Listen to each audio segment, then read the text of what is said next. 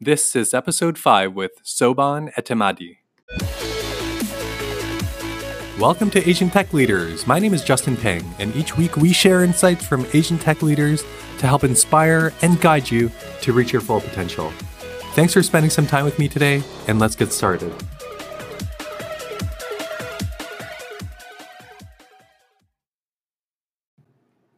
Soban Etemadi is a founder and CEO of Sobi Systems. Sobi Systems is focused on developing innovative, smart home product solutions using advanced sensor technologies for residential HVAC systems. Prior to founding Sobi Systems, Soban was an entrepreneur at Next36, worked at Pratt & Whitney Canada, as well as Bombardier Inc. Soban holds a PhD in aerospace, aeronautical, and astronautical space engineering from Ryerson University. On this episode, I talked to Soban about how he knew he wanted to start his own company, the impact that his family had on his career and life decisions, and his love for outdoor rock climbing. Hey Soban, how's how's it going? Not too bad, Justin. Thanks for having me. Good, thanks. Welcome to the podcast. Um, I know things are super busy with you now, so appreciate you um, putting aside some time to to share more about your story. No worries. Um, I'm really excited. Yeah, thanks for joining. I think, you know, I'd love to start off with um, something that I discovered while doing some research, and it's more on your personal life, which is um, you are an adventurer. You love the outdoors. I've seen photos of you climbing uh, rocks. climbing rocks, yep. Can you share a little bit more about uh, where that passion for rock climbing and, and just being outdoors uh, came from? from? Yeah, sure. Um, honestly, it's, it's, I think outdoors is something I've always loved growing up. Um, always played soccer, whether I was in um, middle school, was younger than that. Um, I remember when I was in middle school, I'd venture off with a few of my friends. So my parents bought me a mountain bike, and I'd venture off during lunchtime with some of my friends just to go down some hills, and then by the by next session or next class, we'd come back. Um, I I really liked the outdoors growing up. Um, but funny enough, like I've never ventured off in Canada and gone mm. like backpacking or anything like that. But as as as I got older, um, soccer became more of a thing that I really enjoyed doing. So all throughout high school, I played soccer. Uh, used to do track and field.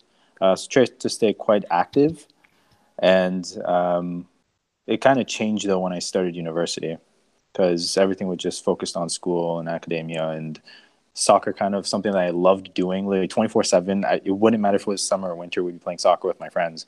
Um, but once university started, that kind of just fell apart back in 2007. And I never even touched a soccer ball for like two, three years in undergrad and studied my master's. And I realized there was a lot of stress on me. On, mm. You know, I just want to be the way it was before. I want to have fun the way I used to and so um, tried to pick up soccer again and granted you know you've been away from it for, for so long wouldn't work.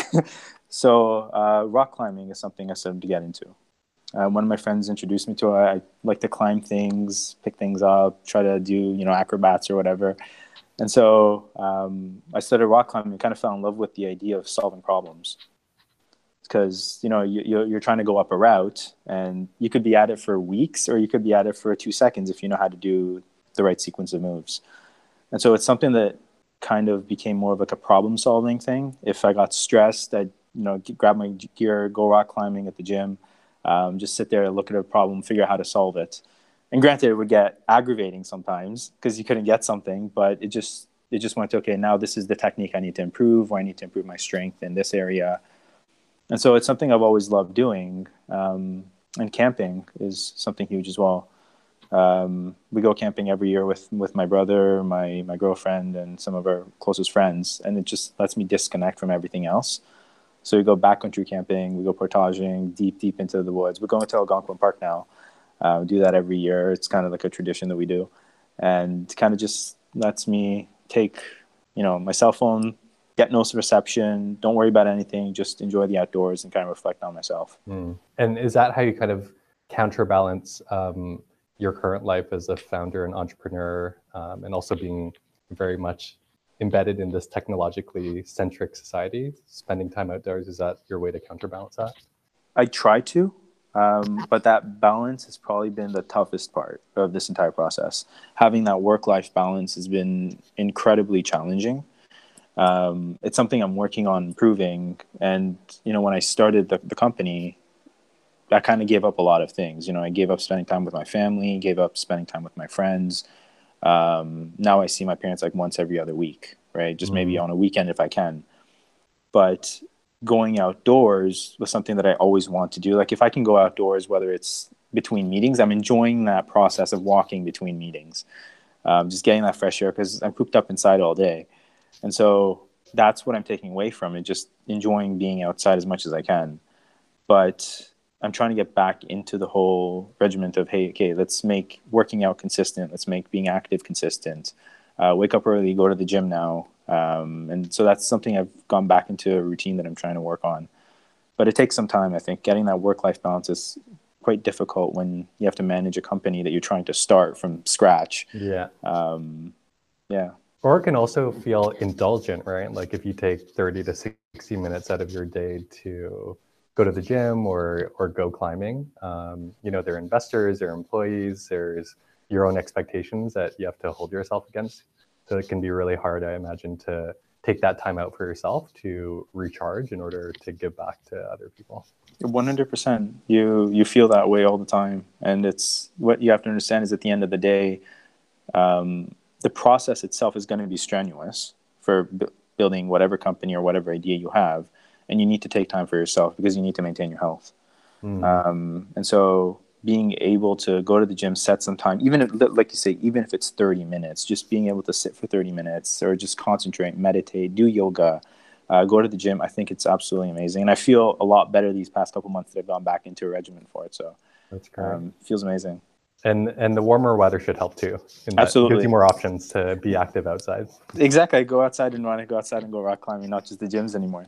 Yeah, that's great. Um, so before we kind of dig into um, some of your work specifically at Sobi Systems, share a little bit more about your background. Um, so we know that you got your PhD in aerospace engineering, but if we could rewind back to your early childhood, what was your upbringing like? Um, what type of family environment were you raised in? And also, if you could talk a little bit more about your journey um, from Iran to Canada, that would be really helpful. Sure. Um, so yeah, I was I was born in Iran, and then my parents immigrated to Canada back in '94, and um, I don't remember much about that process of coming here. I just remember that my dad came here first before uh, before my brother, my mom, and I. So I hadn't seen my dad for a few months. And when my brother, my mom, and I finally came to Canada, I was I remember that moment when I saw my dad. I was beyond thrilled because I hadn't seen someone that I loved so much. And you know, as a, as a child, these feelings stay with you. Um, and when we came to Canada, it was it was really my parents doing this for my brother and I, so that they can give us a better life than what was going on in Iran, and give us an opportunity to have a better life for ourselves. Um, and so that was that was very generous of them to do for my brother and I. And so they came here uh, in '94, and I remember the very first class, like kindergarten or senior kindergarten or whatever it was that I was going to. That very first day that I walked in, I cried and ran back out. Um, I, I, I remember that specifically. I ran back and I told my mom, like, I don't want to be here because I didn't speak English. Um, I had no idea what was going on. But my mom was like, you know what, just go back in and try, and I'll just wait here. If you need me, I'll be here. So my parents have always been like that growing up. They've always been there for my brother and myself. Um, they've always shown us like the love and affection that, you know, that I could, you know, ever ask for. Um, my mom herself, she when she came to Canada, she didn't work. Um, it was really just taking care of my brother and I. But she started a few businesses on the side, trying to um, get things going. So she had that entrepreneurial spirit as well. And so she started uh, like a kind of like an early bed and breakfast type Airbnb thing um, back in the days. And then you know managing the family, like myself, my brother, was a bit more challenging. So that's what she focused on, just growing my brother and myself. Um, and my dad just worked. So my dad, he, I remember he'd wake up at like six o'clock and still does, or even earlier. Um, he'd leave for work before seven o'clock. He'd be gone. And this is me as a kid seeing this. My dad would be gone, and I wouldn't see him. I'd go to school, study, have my lunch, have my breaks, um, come back home, and then you know, eleven o'clock at home, my dad would come home. And so I saw this like day in and day out, and he wouldn't take any breaks. He'd take a lunch with him to work, but then he'd come back and he'd still have his apple, he'd still have a sandwich he made. And and so seeing all this, um, it, you know, and, and, and growing up with it was just like I saw how much effort that my dad was putting in, my mom was putting in for us, and it was, you know, it it hurts when you see that and it's like you want to be able to give back to them so they can just relax and not have to worry about anything but you also want to make them proud. Um, and i know that the one thing my parents always wanted is you know we want you to have a good education. We came here so you can have a good education. Back in iran it's very competitive to get into university and once you do get there there's only you know one elite university you really go to. Um, and again once you're there finding a job is very difficult so my parents kind of paved this road for me and my brother to to have a good education, to have a good life that we could create for ourselves here in Canada. Um, you know, through their hard work. And I think that kind of goes for all parents that immigrated here. Um, they kind of came for the sense of a better life for not just themselves, but their kids and their children. Mm. So it's a very um, academic centric um, upbringing, as in it was very clear that grades were important. And... No, not at all. Oh, That's really? the thing. So they never cared if I got like a B or a C. It was just make sure you're doing your best in your learning. Um, I know my dad always loved for me to know math, right? So I remember in grade four, he'd sit down with me and he's the one who taught me the timetables. Um, and so when I went to grade, I think it was grade four, uh, I knew the timetable was up till nine, where some of the people only knew to like five or six. So it, it, having that kind of um, support was nice. You would see that he was willing to help. I remember we'd have projects uh, we'd have to build like castles or something. He actually would spend the night building the parts of the castle for me. I'd wake up in the morning and see, oh, okay, half of it's time to be all excited and have a really cool project to show. Um, so they always supported that educational system and having that ability to, you know, further your, your own development through education. But it was never like you have to go become this. There's this stereotype of, you know, Persians are either lawyers, doctors, or engineers, and I think that mm-hmm. goes the same way with like the Asian culture. Um, but I don't. My parents were never like that. They do what you want to do because you love doing it, mm. um, and and will support you regardless. And so, when growing up, for me, every I, I was ripping things apart. I I take boxes, break them apart. Granted, I couldn't put them back together, but I'd break them apart, see what's inside it, and I was always captivated by that um, and and you know in under and not in undergrad but in middle school there were classes that I take like design and technology or like circuits or a bit of coding just so that I could play with little circuitry and build things for myself. Um, and that kind of trickled down into my own education where I'm like, you know what, education is important. That's kind of something I came to self realization of, I think. Um, that having a good education is indeed important, but it's more of not just getting a degree. A degree doesn't really mean much to me.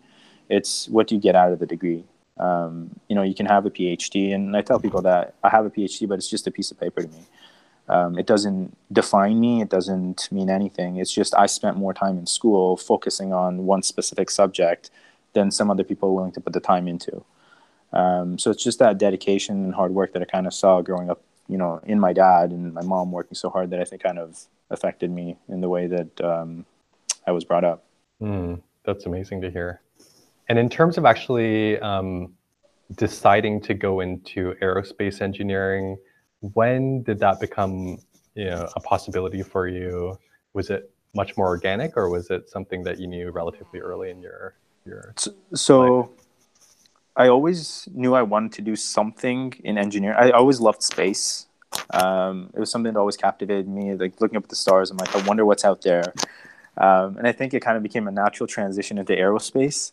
And honestly, um, I remember the day in it, it, was in grade ten, and it was like the civics and careers class that they offer here. You go in through classes, you do this online survey. It's like 60, 70 questions as part of this program, uh, as part of the course in, in high school, and then it gives you like your top five or six choices of what your ideal position would be. And believe it or not, that was like aerospace came up. It was one of the top three that it popped up at, and I was like oh wow aerospace. Like i love space. Aerospace sounds really cool. I didn't know much about it um, but i'm like it sounds really cool. And then in civics class i started researching what it was and i'm like yeah like i want to design planes. I want to be able to design satellites.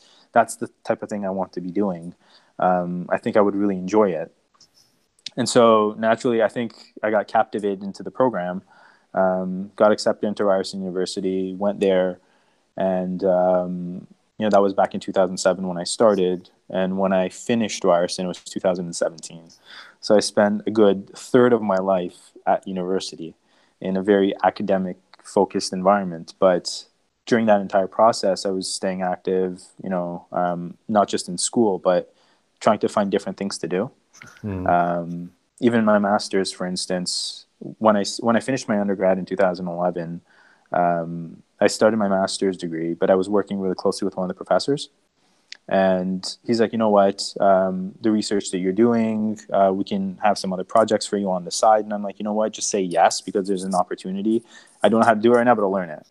So uh, I said yes to the opportunity, and it was working for Bombardier. And so I worked for two years for Bombardier. Instead of doing a master's, I was working on a Bombardier project, uh, building a data acquisition system for the TTC. And so that taught me a lot about the sensors, but even just the students themselves, the, the lab that I was involved in. I talked to the students, uh, pick up on, you know, small little details. What's a resistor? What's a capacitor? What are these things? How do you use them? And that's kind of how I started learning. And then when it came time to graduating from my from my master's, I realized I didn't have a dissertation because I've been working on this project for Bombardier for two years. Um, I'd done my courses, but there was this project that I was working on on controlling satellites using fluid um, in, in, in the space environment. And I thought to myself, well, I can probably create something even better than what we have today, uh, what I'm working on today, and I can turn that into a PhD. Or I could just hand in something and you know go to the workforce, have a master's degree, um, and potentially go do an MBA, which is something I really want to do as well. But um, I'm like, you know what? I have an opportunity to do a PhD. I've always wanted to get a PhD. I don't know why. Um, never in my life my parents said you need a phd mm. so it's something that was like in me i'm like i want to get that ultimate degree that i can get um, and so i'm like you know what, i can I have this opportunity where i can save a year of my life because i don't have to retake courses again and i can transfer my credits over and just do the research. And I have this great idea that I can be working on. And so I spoke to the professor, I spoke to the university, and you know they accepted it. And you know I turned my master's into a PhD, and started working on that. And that's where we are, and that kind of went on for a few years. And I, you know, I think it, it's it's really inspiring and fascinating to hear because I think for a lot of um, new graduates, sometimes a lot of uh, decisions are made to maximize uh, financial returns, especially you know if you're in debt and and you need to take care of family. How important was that in your decision making process of like, well, I could either do another year or two and get a PhD, or start working and and making money? So finances are always a hard thing. Um, like even right now, it's it's starting your own business. It's a struggle. Um, you know, m- like I don't come from a wealthy family. My dad works very, very hard. Um, but finance itself, like money itself, I have this different perception of money where it's it's for this life, for this world. You know, once you know, if I die or when, when that happens, I can't take that to the grave with me. Um, so I want to maximize what I can get out of this world itself. And money, sure, it's it's a thing that can create comfort and you know an easier way to live. But i think gaining knowledge is a bit more important. Mm. um, and that's something that like I, I, I really believe in.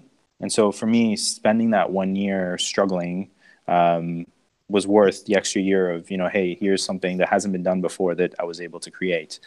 Um, and so falling in that path i think just naturally the money was okay well I can get a stipend. I can I had scholarships coming in as well, so it wasn't too big of uh, of a burden. But it did become difficult because you know the stipend only covers your tuition. It doesn't really give you any funding or anything to support yourself.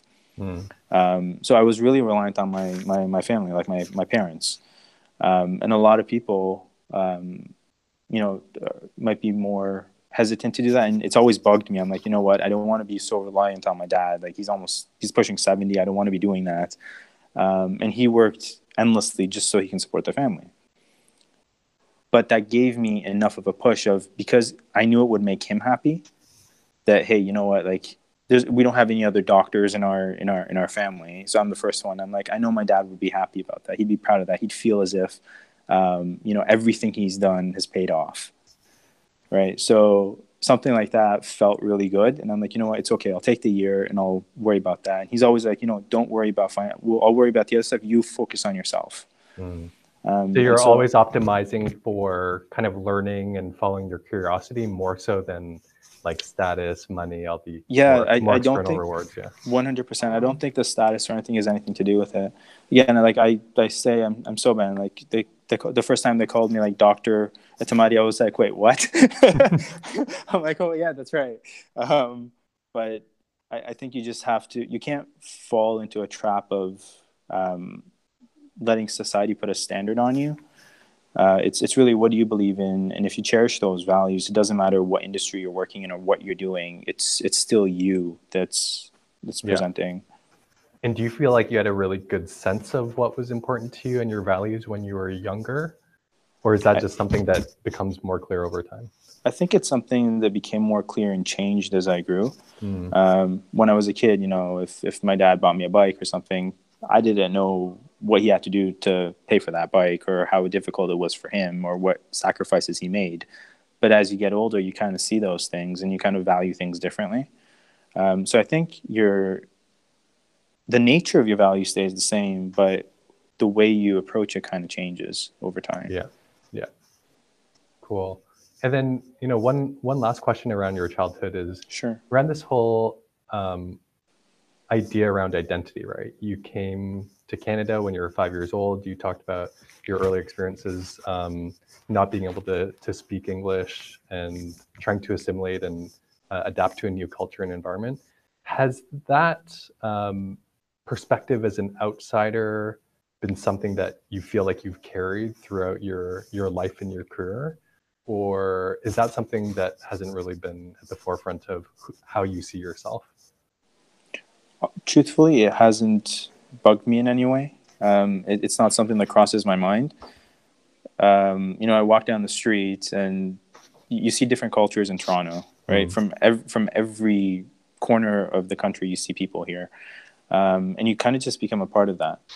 It's it, you don't see yourself as different than the person beside you in any way. It's the person beside you is another person living their life, doing the same things that you're doing, maybe in a different industry or in different ways, but you're not independent. You're all working towards, you know, you're all living the same life. Mm. Um, we're all on the same earth. It, it, doesn't really make much of a difference for me on that front. Yeah, great to hear.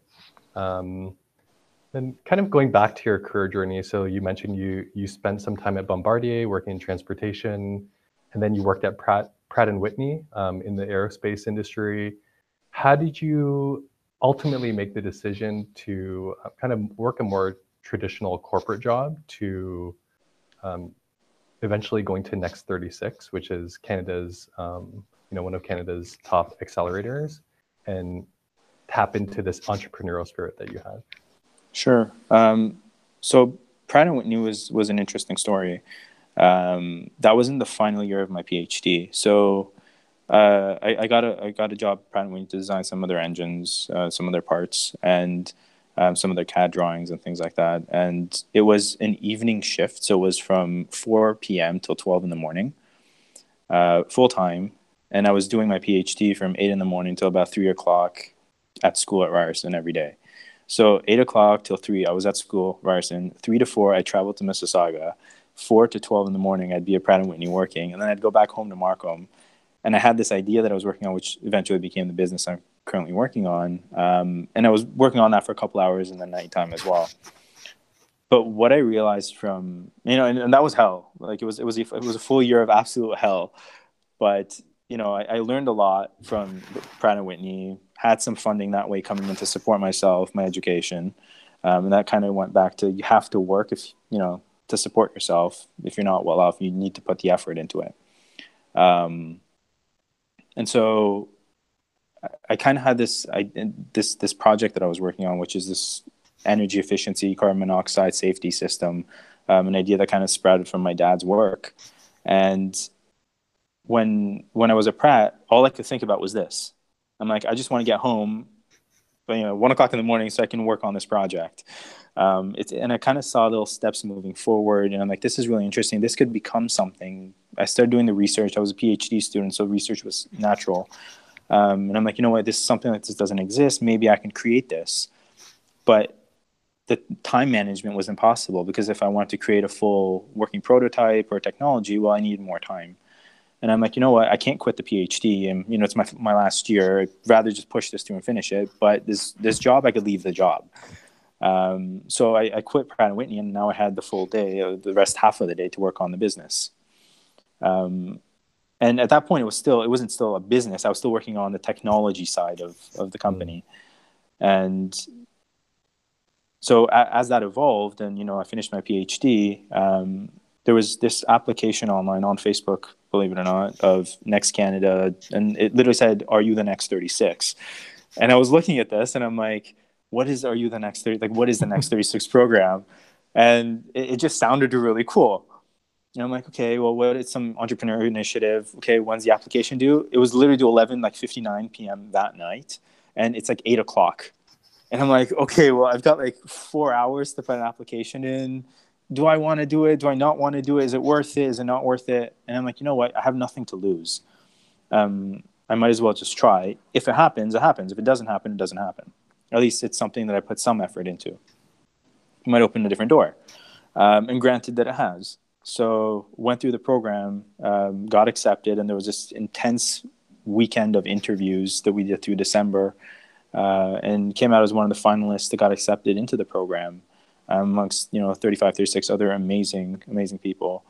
And uh, last so last year throughout the summer went through the program, and it's very founder focused. Uh, so they help you develop yourself as a good founder, the tools that you need to develop a good as a good founder, so you can you know do whatever that you want to do afterwards at a great level. Um, and it just became this this part that this this background of um, how do you build a business what does it take to build a business that i didn't have i had the technological background but not so much the the founder experience and what it was going to take and this program kind of put some of that into perspective for me went through the program and then came out of it, got accepted into the Creative Destruction Lab. And that's something that we're going through right now. Actually, next week is the final final date of the program, and it's it's been absolutely amazing. And this they they help you more with scaling your business, mm. and it was a very nice transition coming from Next Canada developing that founder capability, understanding what it is I need to be doing as a founder, and then going into CDL, which allows me to scale the business, taking those skill sets from both Next Canada and the technology and scaling it. Mm, very neat. And um, for those who don't know, Sobi Systems really focuses on, um, right now it's one product, right? The Everest Response System. That, yeah, so we have that. Yeah. We're actually launching another one in the next month or so, which is going to be really exciting. Right. And Everest, it provides 24 7 real time monitoring of the HVAC system, um, specifically to help provide uh, alerts if there are carbon monoxide leaks. Uh, that, that's, a, that's a part of it, yeah. So that's yeah. how the idea started. Um, if you want, I can give you a little bit of a background on that as well. So um, a couple of years ago, my dad, so he's in, he's a heating cooling contractor, and he went into a house. He got a call for a service. Went to a house uh, and the house, you know, the family was there and they were feeling a bit sick. They didn't know what the issue was, but they had some rattling coming from the heating system. Um, and so, you know, they, they called the technician. My dad goes in and he realized that there was actually a carbon monoxide leak from their furnace leaking into their airways. Um, and it was at a concentration that wasn't high enough to trigger your alarms to go off, but it's high enough to allow uh, prolonged exposure effects of carbon monoxide. And so he came home and he told me about this, and I'm like, "Well, what did you do?" He's like, "Well, I shut off the system, um, obviously." And then I told him to go to the hospital. And I'm like, "Well, shouldn't there? What if there was a system that could just shut it off automatically?" And he's like, "Well, you know, I've been in this industry for quite a while. I haven't seen that."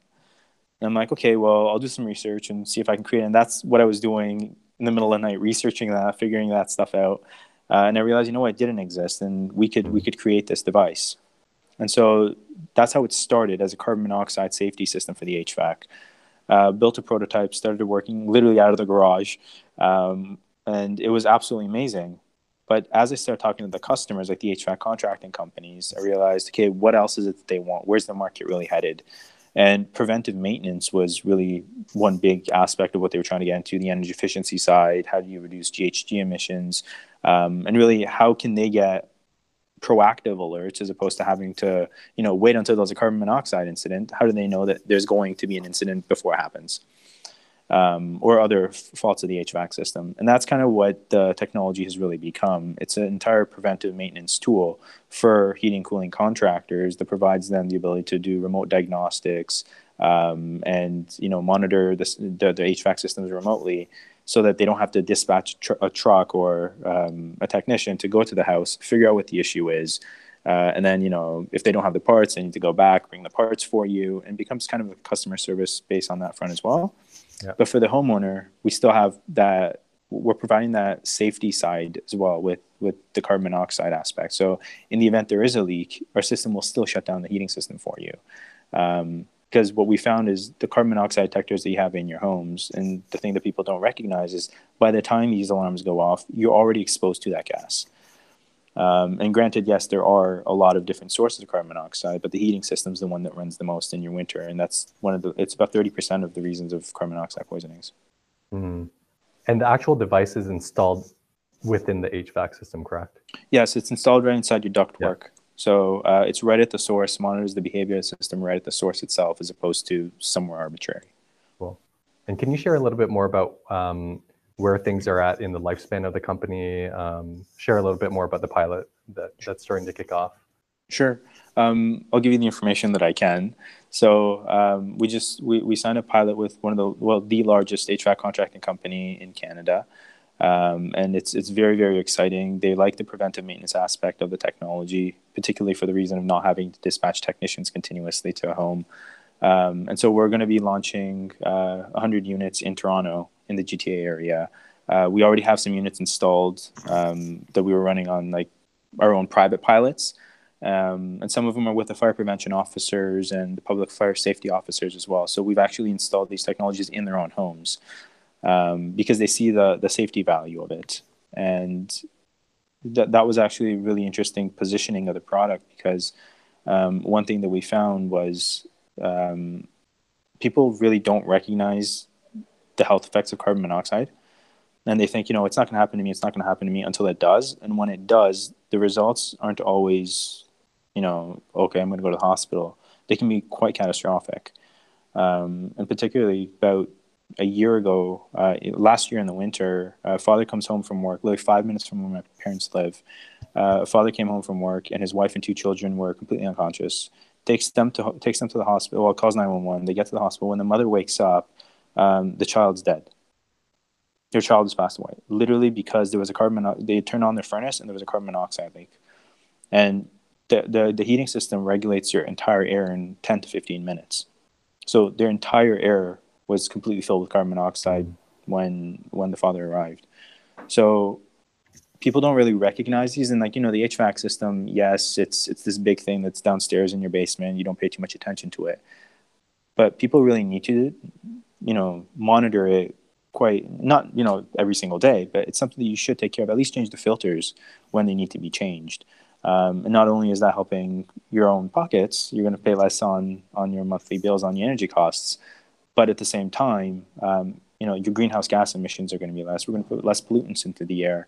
Um, our ozone is not going to deplete as quickly as it is. So there, there's a lot that goes into the HVAC system that people just don't recognize, and it's a big asset of your home that you should be monitoring. Mm. So, what else could um, homeowners or or consumers actually do to proactively solve this until SOBI systems are installed in all ductwork everywhere?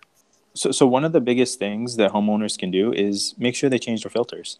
Um, it's it's literally that one of the number one causes mm. of HVAC breakdowns. Mm. Um, like you, you we we talk, we've talked to some of these HVAC companies and they're like, you know, we'll get a call to go in to check a system and they'll say, you know, my system hasn't been working, it's not turning on.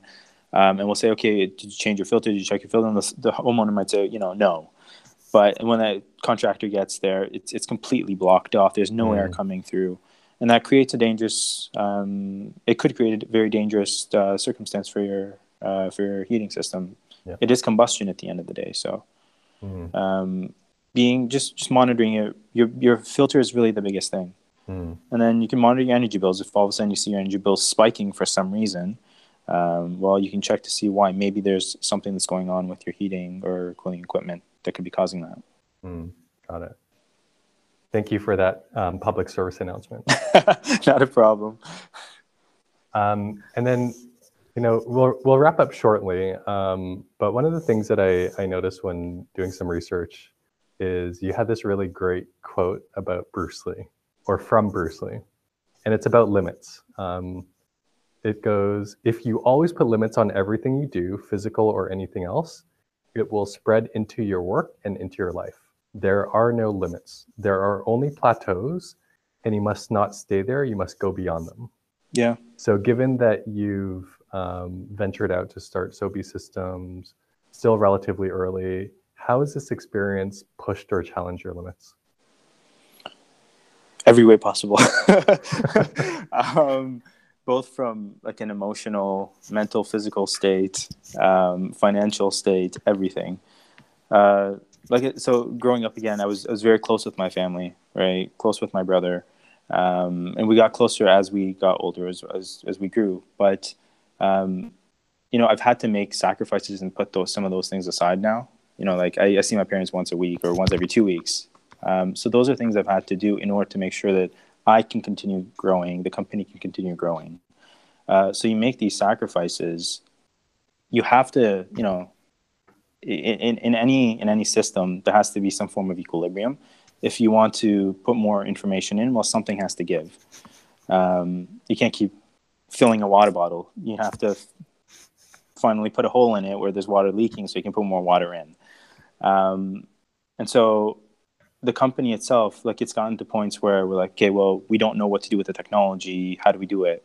Okay, so let's get out of a comfort zone. Let's go make some phone calls. I was never one to pick up and cold call people before, but now you know, give me give me a phone phone book, and I'll just call whoever you'd like. Um, not on prank calls, of course, but um, that's what it's become. To, and to get to the point where you're pushing outside of your limits, you need to get uncomfortable. Um, if you're comfortable then everything is going to plateau. You know, you go to the gym, you pick up five pound weights, you do 10 reps. Okay, tomorrow go there and pick up seven pound weights and do 10 reps. If you go there and continuously pick up the five pound weights, well, you're going to be stuck on the five pounds and you'll never know if you can do the seven pounds. So it's always about pushing yourself. And I kind of put that into everything I do, even rock climbing or if I go to the gym. It's okay, can I push my physical state? Can I push my mental state? Uh, can I really push this business? And I think it all goes down to an internal process as well. You kind of start it within yourself, and then that has an effect elsewhere into your business, mm. into your daily life. And if you could you actually pinpoint where that internal drive comes from, or when you have you always had that? So that's that's a really tough question, um, and I I really don't know how to answer it except that when you find something that you love doing, right? um, just just do it. Mm. Don't don't think about okay, what are other people going to think about me, or um, you know, what if I look bad in front of other people? You you shouldn't be thinking about things that way if you want to try something that's different. Um, you know, the biggest the biggest companies came in because people thought outside of the box. People thought of things that other people said were impossible. You know, go rewind 10 years ago it's don't get in a car with a stranger or don't go into someone's house you don't know and today it's get in a car with a perfect stranger, go sleep at someone's house that you don't know, eat their food. Like it, the whole dynamic has changed because people have pushed certain boundaries of what we believe in and what we, uh, what we think life needs to look like. Um, and so for myself, I, I can't pinpoint exactly what it is that drives me, but I think it's just the sense of wanting to be able to show what I can be, like be the best that I can be. Um, and it, I don't think that matters in what industry. And if you can really prove that you're the best at what you can do, or be the best that you can be, well, the rest of it, and if you don't care about you know the money and things like the status, I think it becomes like an internal satisfaction type thing that you can really mm fulfill. Yeah, and maybe Being that's what I'm looking for. Like that internal motivation versus extrinsic motivation. Yeah. Yeah. And final two questions are: How would you advise someone who might be you know not as clear on what they want to do how would you advise them to find their passion or figure out what they want to dedicate their their work to? So if i kind of take a personal look on this like i'm not passionate about hvac systems right? I'm not passionate about designing an aircraft engine. I, it's not something that I'm passionate about. It's something I do because one, I need to make a living, um, but I enjoy doing it. There's there's a, there's a sense of you know comfort in doing that. Um, but starting like HVAC systems, like in, in this industry, I didn't know a single thing about it. I didn't think that I would love it more than sitting and designing aircraft engines, right? I was literally doing what I was what I studied to do for 10, 15 years. And all of a sudden I'm like, I don't want to do this because I have this other idea I'm working on. I think the ability to create something is is a beautiful thing. Um, and you know humans have that capability. We can create things from our thoughts and we can you know technology nowadays allows us to bring these thoughts into something physical. We can 3d print them. And i think just finding something that you can try. That's how you should that's how i would look at it. Try something. You know a lot of people are like oh i don't have an exact passion. I don't know what to do you know. And, and there's this huge thing right now of people finishing school and going, I don't know what, what I want to do afterwards, right? Or I don't even know what I want to study in school. And they go through 10 different things. Um, it's pick one, try it. You'll realize if you like it or not. You're still young. If you're in your 20, when you're studying school, you're in your 18, like early, late teens or early 20s. Try something. It won't be a waste of your time because either way, you're going to get a skill set that you can transfer to something else. Um, and then you'll realize really what, what you like doing five years down the road, I may hate HVAC systems. I may be completely fed up with them.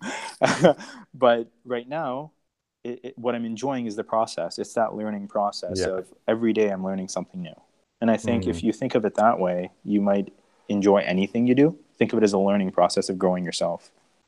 Yeah, and enjoying the process, not being obs- too obsessed on the end outcome or or the goal that um, you might be working towards, but enjoying the process while you're in it. Have fun, Absolutely. your curiosity. My my company could fail. 100%, right? There's a huge like there's there's a bigger chance that it can fail than it can grow. The likelihood of it is just there. Mm-hmm. Um, but even if it does, everything that I've learned and the way I've grown myself from, you know, just meeting people, learning from other people, um, gaining mentors and advisors, like all of that has grown my own abilities. And so whatever comes next, naturally I'll be better at it. Yeah. Great. And for anyone who wants to um, follow you and see what, what, what you're up to with Sobi Systems, what are the best ways for folks to find you on the internet? So I think LinkedIn's probably the, the best way to approach me. Yeah. Um, I'm not too big on social media, but funny enough, I'm at, I'm at the uh, um, the Export Canada uh, challenge today, and they, they had a panel, and one of the uh, one of the panelists was mentioning you need to have a digital presence in this world um, so so I think that's something that, that that's one of my weak things right now. I I'm not very active on social media. Um, and that's something that I probably should change at least for, for the face of the business. That's something I've been working on. So, but right now, now the best way LinkedIn. would be LinkedIn. Great. Thank you so much, Soban. That was amazing. Appreciate not the time again. Thanks so Thank much, you. Justin. Really appreciate it. Hope you enjoyed this episode of Asian Tech Leaders. Please share this with your friends and follow us and subscribe to us on your favorite podcasting platform. Looking forward to our next conversation, and until then, take care.